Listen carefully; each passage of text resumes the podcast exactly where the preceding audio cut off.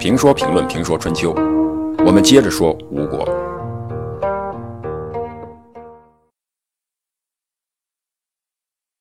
伍子胥的父亲叫伍奢，他的祖父是伍举。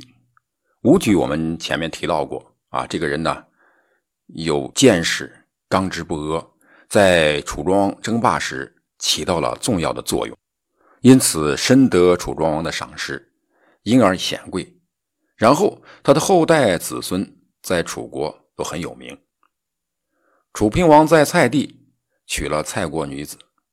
这个女人呢，为他生了一个儿子，就是后来的太子建。楚平王派伍奢做太子建的太傅，费无忌做少傅，共同辅佐太子建。这个费无忌呢，是一个搬弄是非的人，他并不安心于做太子建的少傅，也不满足于这个职位，就想办法贴近楚平王。机会来了，楚平王二年。公元前五百二十七年，楚平王委派费无忌到秦国为太子建娶媳妇儿。费无忌到了秦国，发现这个准太子夫人美貌过人，他首先想到的不是恭喜太子，而是先一步回国都讨好楚平王，说：“秦国的这个女子呢，有倾国倾城的美貌，您可以自己留下，再为太子找一个。英雄爱美人。”狗熊也一样，是男人呢都很难过这一关。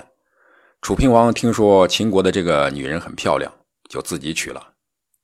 美女是需要疼爱的，楚平王娶了这个女人以后，极度的宠爱，自然的这个女人呢就为他生了儿子，取名叫真。受宠爱的王妃有了儿子以后，太子就危险了。费无忌利用秦国美女向楚平王献媚以后。就趁机离开了太子建，去侍奉楚平王。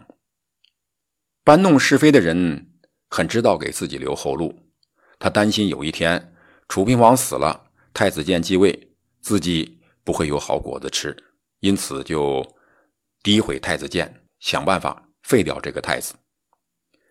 太子建的母亲是蔡国人，楚平王这个时候已经不宠爱这个昨日桃花了，爱屋及乌的另一面。就是恶其续夷，结果楚平王越来越疏远太子建，派太子建驻守城府，防守边疆。这父子不常见面，费无忌就有机会不断的在楚平王面前说太子的坏话。他说太子建因为秦国女儿的原因，一直有怨恨的情绪，希望大王早做防备。自从太子建驻守城府以后。统帅着军队和诸侯交往密切，他们时刻准备进入都城作乱。这样的信息传递多了，楚平王还真的相信了。他把太子太傅伍奢召回来审问。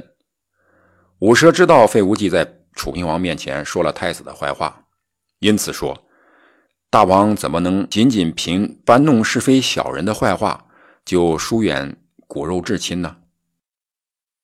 费无忌则说：“大王现在不制止，他们的阴谋就要得逞。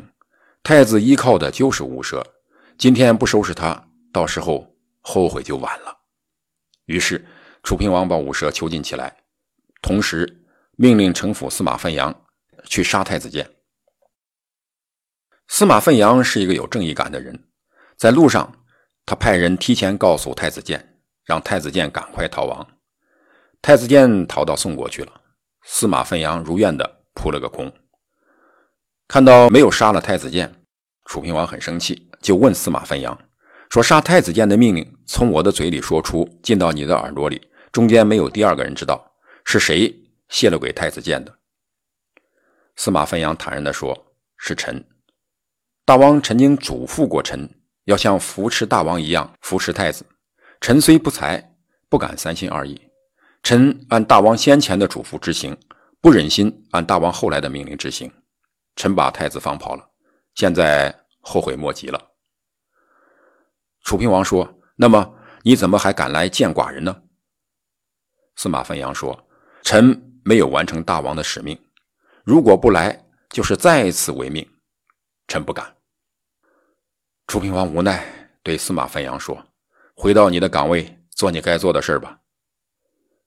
那时候的贵族还讲道理，不像后来的某些人心眼非常小，只要下属与自己不一心，你就等着瞧吧，而不管是非曲直。太子跑了，费无忌并不担心，他担心武奢的两个儿子，对楚平王说：“武奢有两个儿子，都很能干，不杀掉他们，将来都是祸害。好在他们的父亲在我们手里。”可以用他们的父亲做人质，把他们招来除掉，以免将来成为楚国的后患。楚平王派人去招武氏兄弟回来，说：“只要回来，我就赦免你们的父亲。”同时还派使臣对武奢说：“能把你两个儿子叫来，你就能活命；叫不来，就处死你。”武奢说：“大儿子武尚为人宽厚仁慈，叫他一定能来。二儿子伍子胥。”为人桀骜不驯，忍辱负重，能成大事。他知道了，一定不会来。知子莫如父，正如伍奢所言。伍尚为人重德行，仁孝而慈爱。接到消息，在生死的关头，念及自己此去，或许真的可以救父亲，选择了回去。